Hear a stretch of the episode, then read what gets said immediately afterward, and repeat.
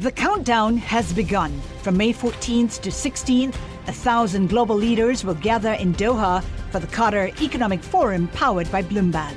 Join heads of state, influential ministers, and leading CEOs to make new connections, gain unique insights, and uncover valuable opportunities in one of the world's most rapidly rising regions. Request your invite for this exclusive event at QatarEconomicForum.com. Dave. Francine. Now, we usually actually start with a bit of banter at the top of the show, but we have such a big guest today. We're skipping the banter and just getting straight to it. That's absolutely right. Let's get started. I'm Francine Lacqua. And I'm David Merritt. And this is In the City, Bloomberg's podcast, connecting you to the conversations at the heart of the City of London. And this week, our guest is Barclays Chief Executive Officer, CS Venkatakrishnan, joining us for, I think, his podcast debut. Right. It is my podcast debut. Yes, thank well, you. Well, we are very honoured to have you on your podcast Congratulations. debut. Congratulations for joining for joining in the city. We're we're sitting in New York. We have Francine sitting up late in London, joining the conversation. Let's just start right in with the big question. You know, the, the headlines at the moment in the markets are all about nerves. I was just reading a headline on Bloomberg, jitters in Wall Street, whether it's the bond market, interest rates, the stock market. There's a lot of nerves around a recession and if it's coming, when it's coming. How are you feeling at the moment? So, I do think that the rate moves has caused some amount of tension among market participants. I would like to take the longer view on this. I think what you've seen over the last two years is obviously a fairly substantial rise in short term rates, and long term rates have adjusted accordingly in the major economies of the world. I would say the US has been the most advanced in the rate rise. The UK now is not far behind. Europe is still lagging.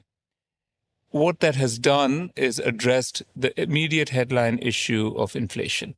The next question, which is something many of us have been asking about for some time, is how does the real economy, how do real businesses adjust to a world in which interest rates are higher and higher for longer. Yeah.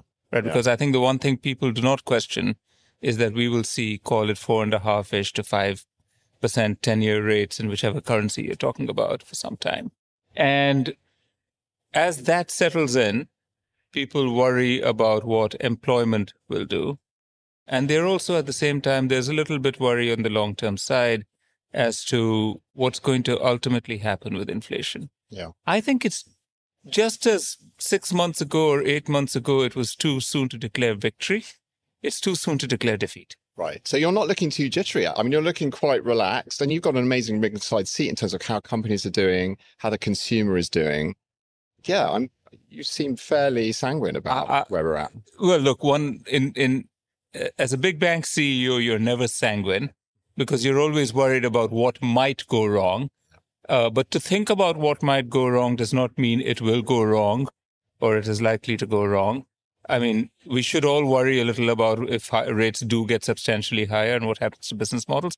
But at this stage, I think we have to see employment and watch employment. Employment, or rather a low unemployment rate, is the most critical measure of consumer health. Because as long as people have jobs, they will spend. And I'm hopeful that employment continues to hold up for various structural and other reasons on both sides of the Atlantic. Venkat, do you worry a little bit more about the U.S. economy? We're talking about a credit crunch. It's not easy out there, and and I know, you know, things are looking better certainly than they were six months ago. But you've been in charge for two years. It's been a roller coaster of a two years for the markets. It has been a roller coaster for two years. I think the most important thing coming into this and coming into this rate rise is consumers on both sides of the Atlantic have been very, very cautious about their spending. So, one simple statistic in the UK, where obviously it's a more densely banked system and we see a fair amount of the payments that go in through the system. But one simple statistic in the UK is that over the last year, whatever the inflation print has been over a previous 12 month period, as high as uh, 10% and you know down to around 6% more recently the trailing 12 month spending growth that we saw in our own debit and credit card systems was half the rate of inflation so if prices go up 10% people's spending goes up 5% part of that is economizing going down market in terms of where they shop, what they shop for, how they shop. And part of it is cutting out certain more expensive kinds of uh, expenditure. So, uh, discretionary spending on either holidays or big ticket items. They've done that while they've kept their jobs. It's a good thing. Now, in part, they've had to do that because their paycheck has been eaten up by two other things energy price inflation, which went up very high, came down. Of course, oil prices are going up again just a little now. And then at the same time, especially in the UK, a mortgage rate rise. Now, the US market responds less to that. I mean, there's just, it, it, it affects the price of houses here and affects how many people buy new homes.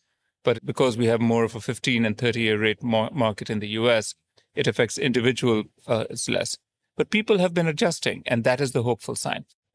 Do you worry about a credit crunch anywhere, Venkat? You know, after a couple of more months of this or a couple of more quarters, people can't afford to pay the bills. People are struggling to repay some of their credit cards. I'm not worried about it as long as energy prices and interest rates remain at these rough levels. I think people have adjusted to that. So it's, and, it's sustainable at this sort of level, you think, in terms of credit quality? Yes. It's a very elevated level right now, right? It's, it's an elevated level where people have made the financial adjustment. The key to it is employment. People have to have their jobs. As long as jobs continue to be firm, people will adjust their expenditure levels to match this. Right you know, we look for kind of warning signs, don't we? Red flashing signs in the jobs market. Bloomberg has an interesting tracker from Reed in terms of job vacancies. Now, James Reed has said that their indicators are never wrong about recession. It started to flash a bit red. That's about employment in Britain, right? And that's a bit of a leading indicator, postings for things like that. Are you seeing in your business any red flashing bulbs that we need to be worried about? I think what we see in the UK more companies are talking about efficiency and they're talking about quote unquote right sizing. At the Conservative Party conference in Manchester, the Chancellor of the Exchequer spoke about freezing civil service recruitment.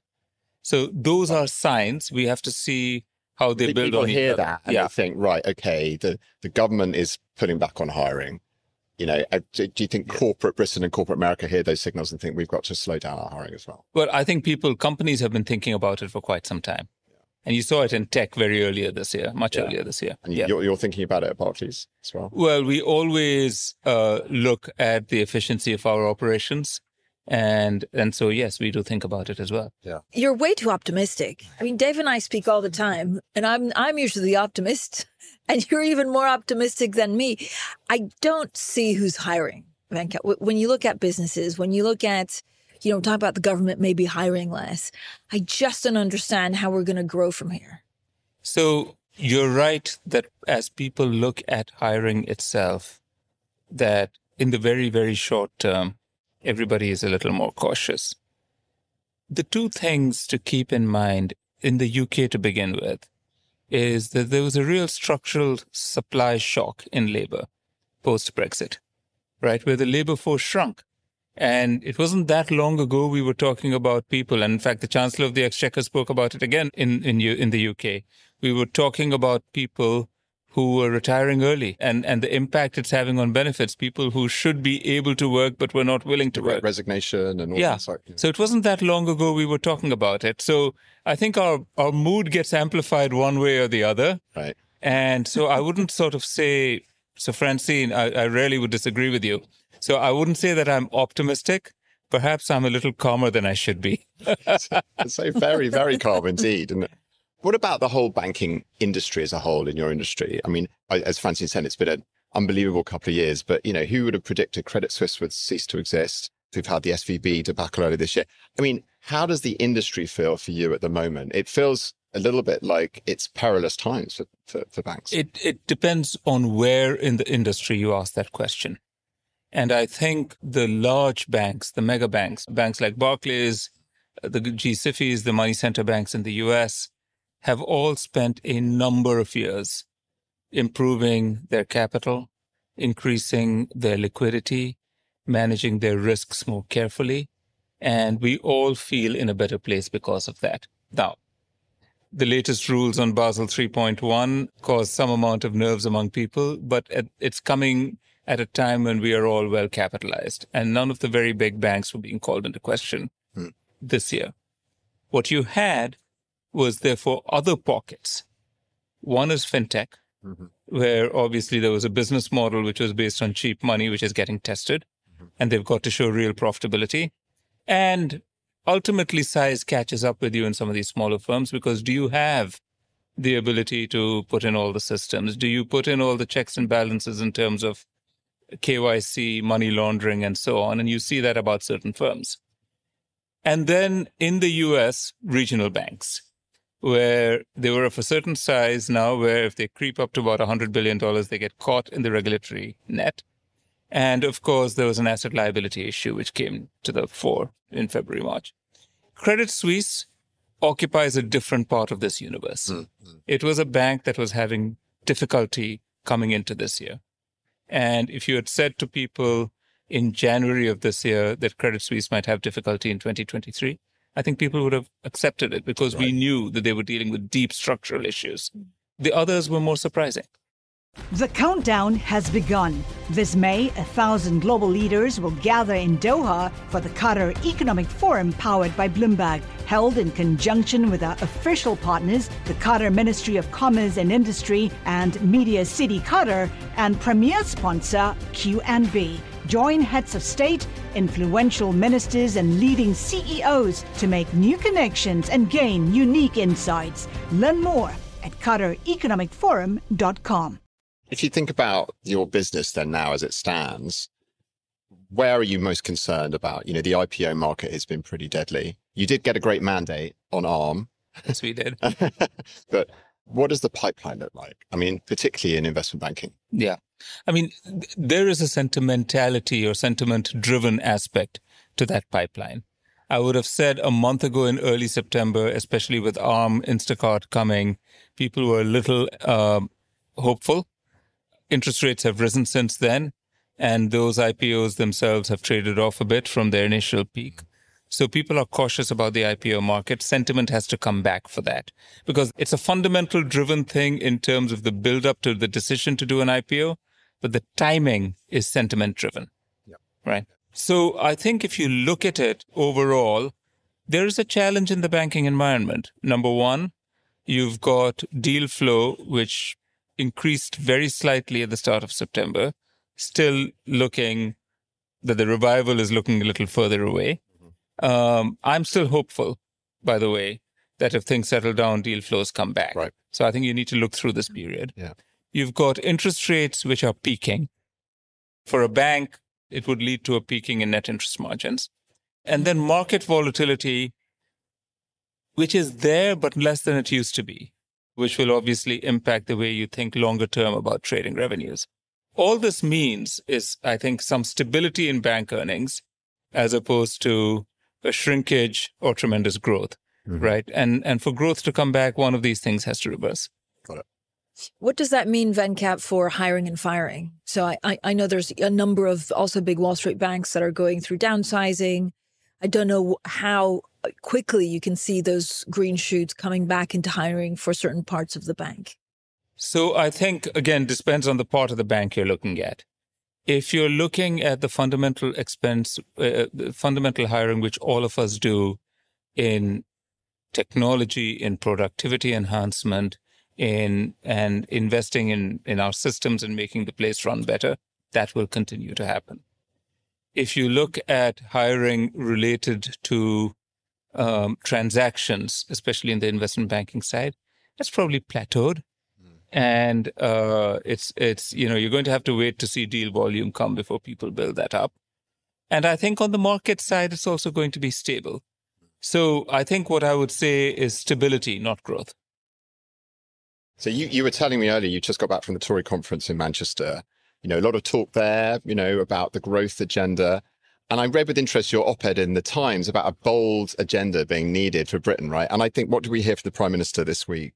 We heard a strategy based around scrapping a rail line, increasing the smoking age, and tweaking A levels. Is that the sort of vision that Britain needs to kind of match the US levels of growth? Well, I think there was other things.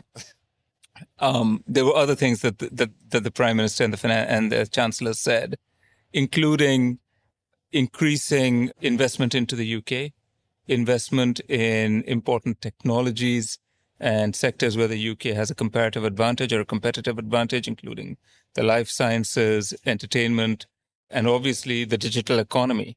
Uh, you know, some of the important chip companies and AI companies are headquartered in Britain. Yeah, so maybe I'm and the not life sciences. about these yeah. things. So I, I, I think, but equally, so so I think I think they talk about that investment and they talk about the increase or the or the need to increase the equity risk culture in the UK, which is I think a very important thing to speak about. I should also say we spoke about the Tory conference. I think the Labour conference is coming up.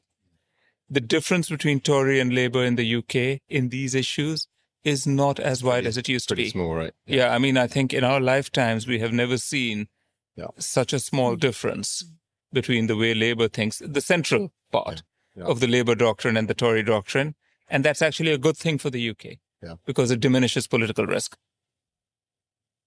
Venkat, are, are you bullish on the city of London? Again, there has been so much, I guess, outpouring of, of downbeat news that a lot of people are saying, look, the UK is now turning a corner, that things can only look up.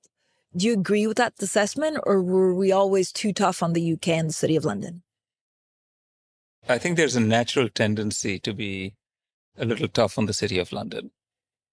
I think certainly there was a lot of sentiment that happened with Brexit. And, you know, there's a natural readjustment of the financial operations of companies from London to Europe because they couldn't serve Europe from London.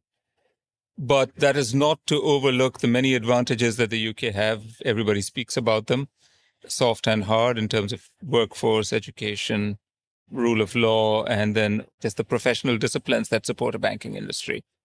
Most important to me, above all of these things, is the approach of the UK public, the UK institutions, the UK regulators, and the UK government to the financial industry. The financial industry in the UK is a source of strength. It is a critical competitive advantage to the country. Barclays brings in 2 billion pounds of foreign exchange earnings every year into the UK because we sell UK financial services globally. Hmm. Now, the love hate relationship in the past has been driven probably more by bankers not uh, behaving as well as they should. I certainly hope the industry has put it far behind it. And I think a well run, well regulated industry, regulated both by the PRA and the FCA and the Treasury, and well managed by the participants in the industry, of which we are one, should lead to a greater amount of cooperation between the City of London and the government, working together on common goals to advance growth in the country and investment into the sectors which need them. That's what my article in the Times was about. Right, right. And when you interviewed the Chancellor, you told me, uh, sat at the other side of the desk in Manchester, do you have faith that he has got the right agenda for this pro business stance? Because, you know, the last few years have not been great for the relations between, particularly the Conservative Party and the city and business more broadly. Yeah, I mean, look, I think you always are going to have voices on either side of this. But I look in two ways. I look in main at what the sort of the main part of opinion is and the centrality of opinion, if you like, the central part of the distribution. And that I think is very friendly. And it's friendly on the Tory side and it's friendly on the Labour side. So that was to a point, you know, then the, the convergence of the two parties. Really, whoever wins, if we get an election next year, which it seems like we will, the city doesn't really mind who wins, just as long as the kind of policies are continued. Yeah, I think the city should welcome the state of affairs on the confluence in thinking on economic policy, the role of the financial industry in the UK, and the role of growth. Now, obviously, there are differences in labor and between labor and Tory on various other things. Not my job to get into that. But on the central aspect of economic policy, financial regulation, the importance of the financial industry, I think they're far closer together than they are apart.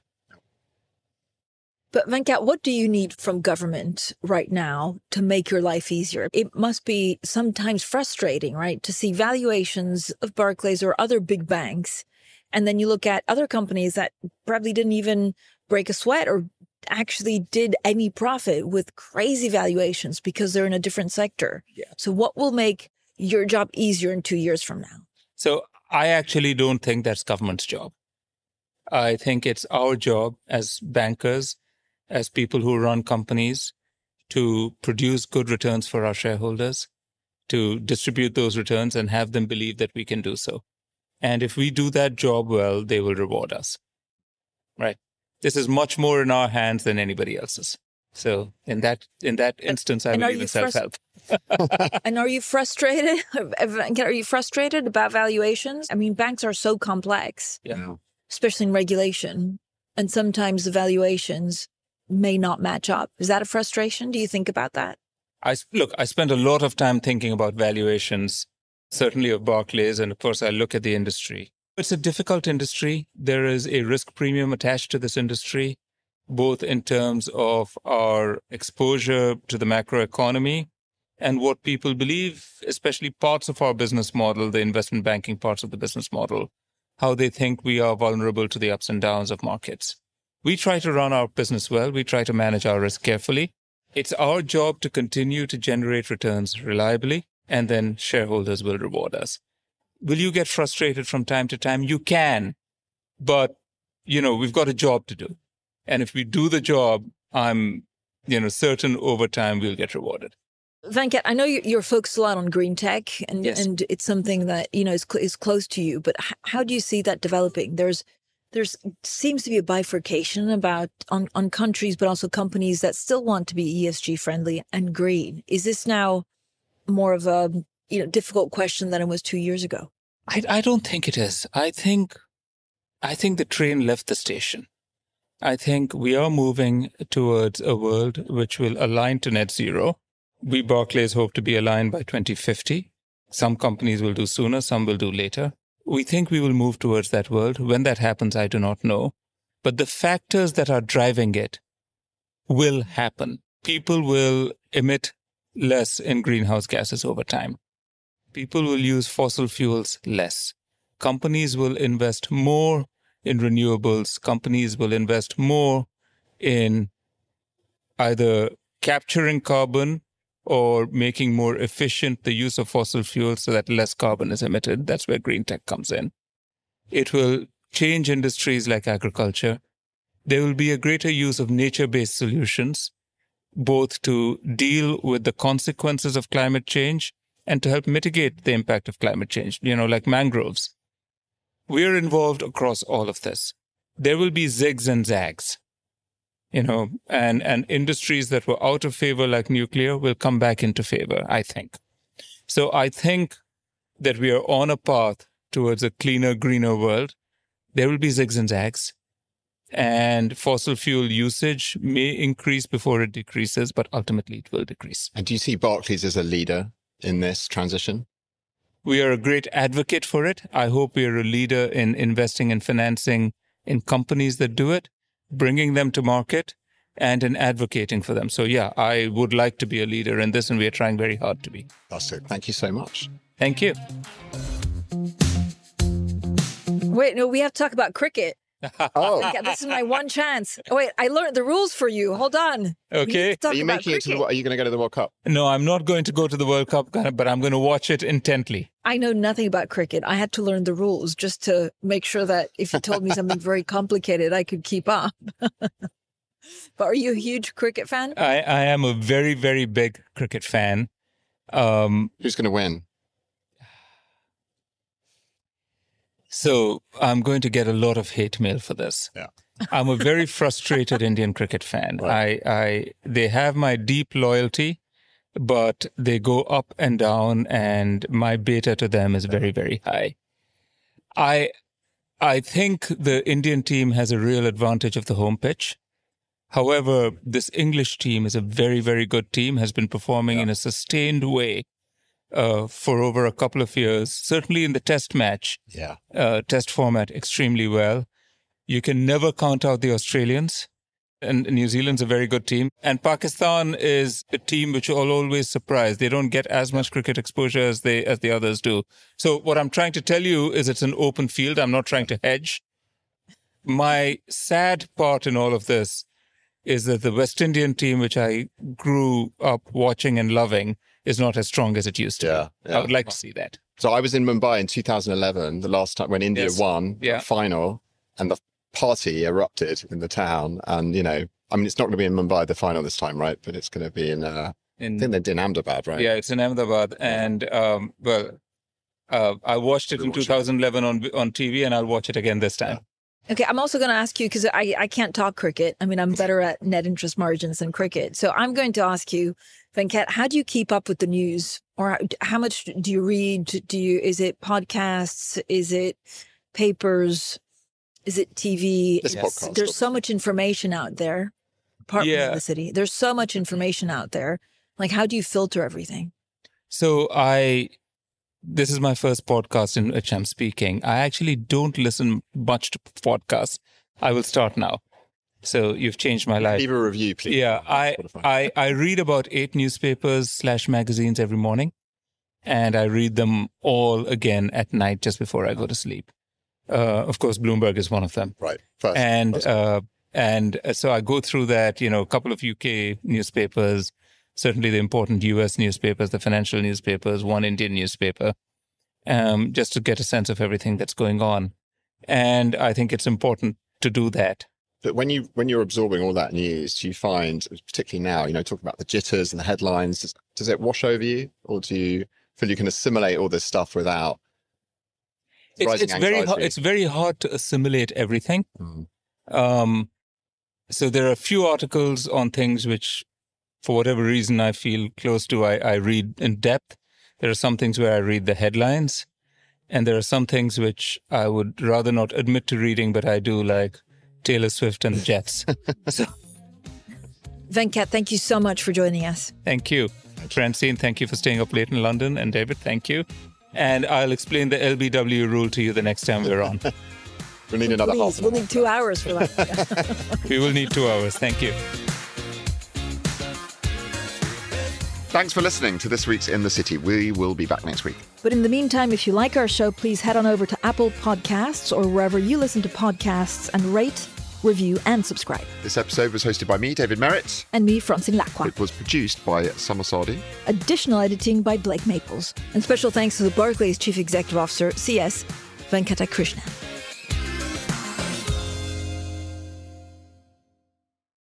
Collaborate for a greener future at the Bloomberg Green Festival, a groundbreaking celebration of the thinkers, doers, and innovators leading the way. From design and culture to technology, science, and entertainment. Hear from inspirational speakers and immerse yourself in climate solutions. July 10th through 13th in Seattle. Title sponsor Amazon. Official airline Alaska Airlines. Get 20% off using promo code radio20 at bloomberglive.com slash green festival.